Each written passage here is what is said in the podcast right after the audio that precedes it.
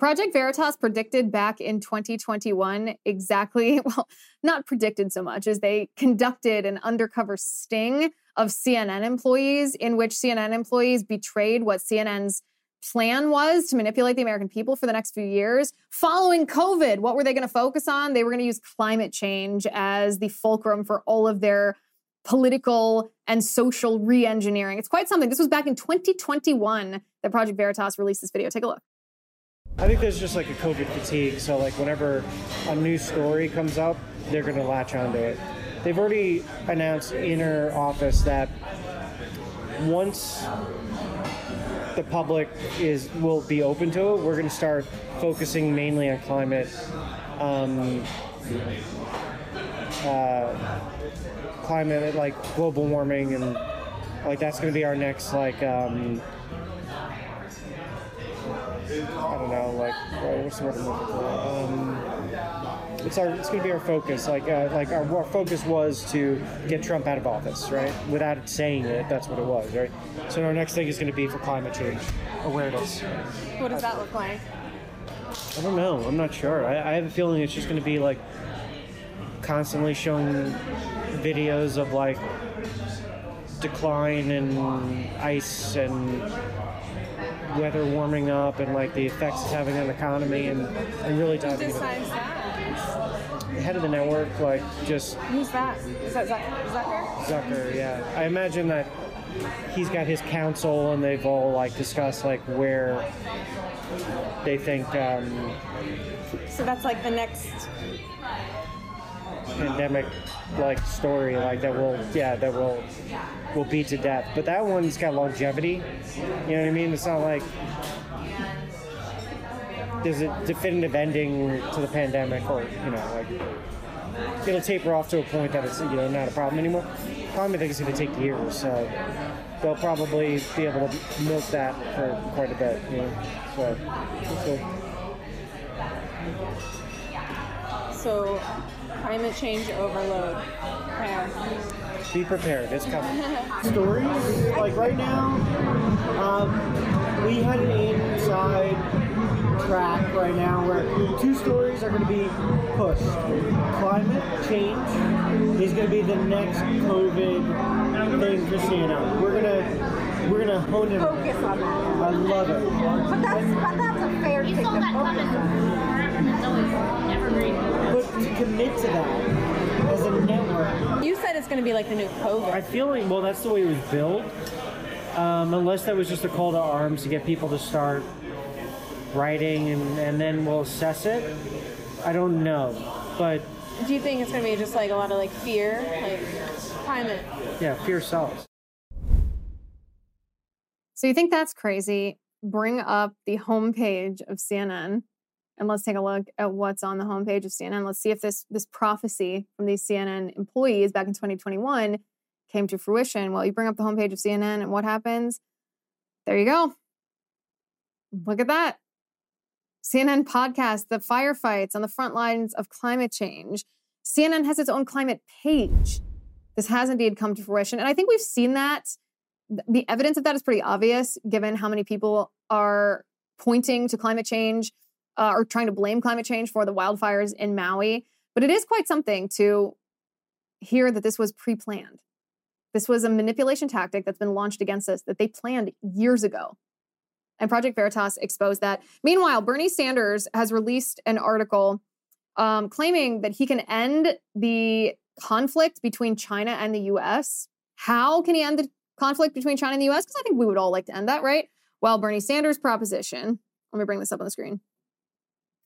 This is his post on X. He says the US and China should not be spending billions in planning for a war against each other. Instead, they should cut their military budgets and unite to wage war against climate change, an existential threat to both countries in the world.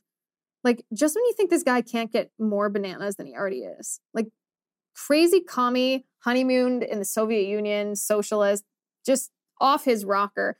Now he wants us to cut our military budget and fight climate change. Meanwhile, China is building over 200 coal plants. They're not being held accountable for any of their so called climate pollution. They never even attempted to meet the standards of Paris Climate um, Accords. And yet, it was the U.S. that was blamed for that, not not China. Just ridiculous. And then we have Kamala Harris talking about. We think she was talking about climate change. It's always a little hard to tell when it comes to Kamala Harris. This is what she said.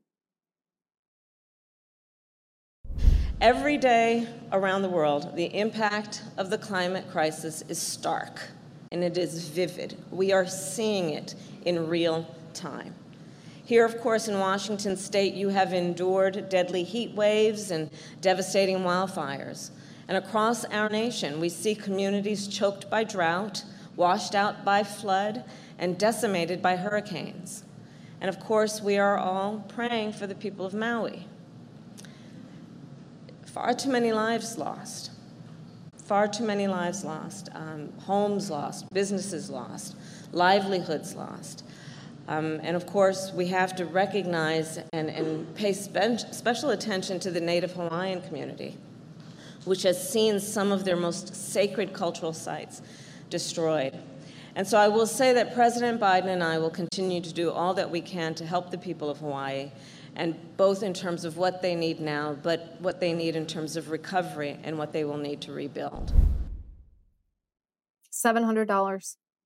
That's how much Joe Biden and Kamala Harris sent to the people who've been devastated by the wildfires in Maui. $700.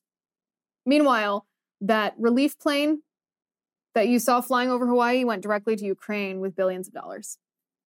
Kamala Harris, did it strike you that Kamala Harris mentioned the people of Maui as an afterthought to simply provide an illustration for her pre existing climate change agenda?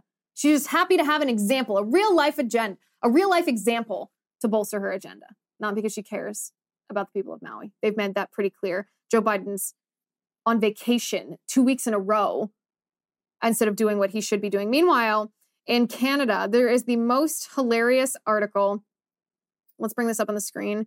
Um, that reads In the summer of 2023, Canadians woke up to the reality of climate change amid fire and smoke. Now that we have seen and smelled the future, what will we do? Now, what's so funny about this is the tw- the the post on X that you see on the screen is someone actually taking this piece seriously. Excellent piece. This summer was a wake up call, making it clear that climate change isn't a distant threat, but impacting on the lives of Canadians now. We not only need to double down on climate action, we need to build more resilient communities. Like, this is the most ridiculous article that I've ever heard. Now that we've seen and smelled the future, what will we do? Uh, the Canadian wildfires are probably started by arson, which is what the majority of wildfires are started by, not by climate change. And the reason that there's more monetary damage is because A, we're better at calculating it, and B, we have more infrastructure to be damaged. Of course, there's more damage when you have more infrastructure, and the government's been negligent in preparing the environment for inevitable fires. The story is the same, whether it's in California, Canada, or Maui. The story is always, always the same. However, we did discover the true cause of some of the earthquakes that are being attributed to climate change. The true cause of these earthquakes, um, or one of the recent earthquakes that happened in Seattle, seismic activity on the same scale as a small earthquake was the Taylor Swift concert. That's right, the Taylor Swift concert, the Era Tour, the Eras Tour.